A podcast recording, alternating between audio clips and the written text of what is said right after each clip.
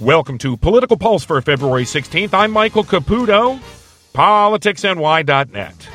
Jimmy Vielkind does it again. He's opened a whole new can of worms for Governor Andrew Cuomo in Politico, New York.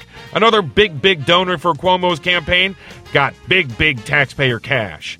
This time it's 47 million for a Staten Island outlet mall. Cuomo and his henchmen have drawn taxpayer cash from slush funds for the developer who's donated $85,000 to the governor. Give 85 Lars for a return of 47 mil? That's a deal. I get it. Economic development is important to this governor. Here in Buffalo, he's given away the store. But Buffalo's been hurting. Maybe we need a boost. Staten Island? This waterfront mall overlooks the Manhattan skyline. If you need money to develop that, you shouldn't be a developer. This stinks up to high heaven.